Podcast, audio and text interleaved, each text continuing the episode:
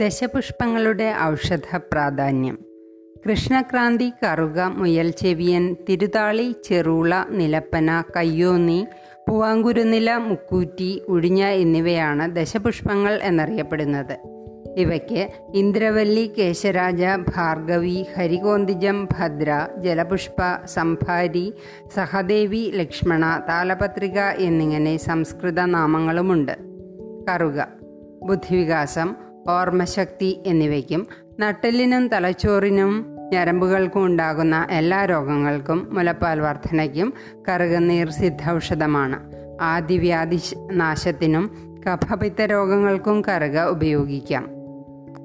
കൃഷ്ണക്രാന്തി. ജ്വരം ബുദ്ധിമാന്യം ഓർമ്മക്കുറവ് രക്തശുദ്ധി തലമുടി വർധന എന്നിവയ്ക്ക് ദിവ്യൌഷധമാണ്. തിരുതാളി. സ്ത്രീകൾക്കുണ്ടാകുന്ന വന്ധ്യത ഗർഭപാത്ര സംബന്ധമായ അസുഖങ്ങൾ പിത്തരോഗങ്ങൾ എന്നിവയ്ക്ക് ഫലപ്രദമായ ഔഷധമാണ്. നിലപ്പന മഞ്ഞപ്പിത്തം ആർത്തവ സംബന്ധമായ അമിതവേദന രക്തസ്രാവം യോനി രോഗങ്ങൾ മൂത്രച്ചുടിച്ചിൽ എന്നിവയ്ക്കുള്ള ഔഷധമാണ്.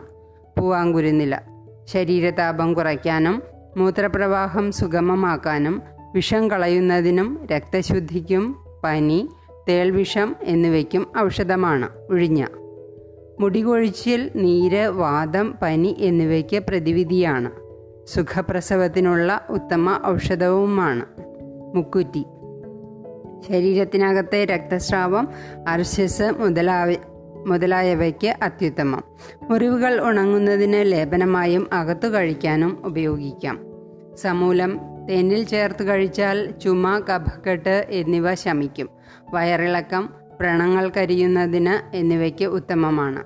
കയ്യുണ്യം കാഴ്ചശക്തി വർധന വാദസംബന്ധമായ രോഗങ്ങൾ കഫശമനം എന്നിവയ്ക്ക് അത്യുത്തമം.